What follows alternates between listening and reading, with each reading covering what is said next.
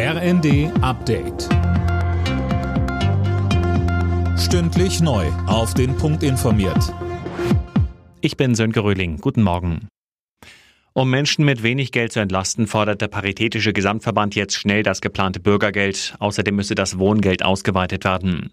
Die Bundesregierung dürfe damit nicht bis Ende des Jahres warten, so Hauptgeschäftsführer Ulrich Schneider am ersten. Zum Bürgergeld sagte er weiter. Nach unseren Berechnungen müsste der Regelsatz, der im Moment 450 rund beträgt, auf rund 678 Euro angehoben werden, um überhaupt den Leuten eine Chance zu geben, über den Monat zu kommen. Und nur wenn das passiert, dann kann man sagen, dann ist Hartz IV abgelöst und dann haben wir es mit einem Bürgergeld zu tun. Wenn es jetzt wieder nur Kleckerbeträge werden, dann sollte man besser bei dem Namen Hartz IV bleiben.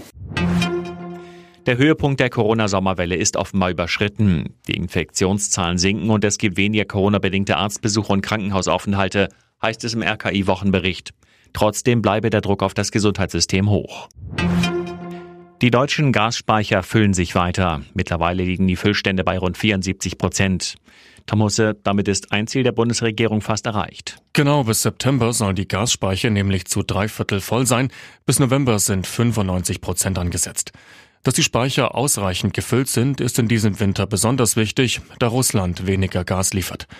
Laut Bundesnetzagentur müssen sich die Verbraucherinnen und Verbraucher aber keine Sorgen machen, dass das Gas ausgeht.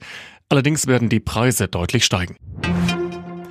Die Trockenheit ist in Deutschland weiter spürbar. Jetzt brennt es auch im Nationalpark Harz in Sachsen-Anhalt und in Niedersachsen. In der Nähe des Brockens sind hunderte Feuerwehrleute im Einsatz. Alle Nachrichten auf rnd.de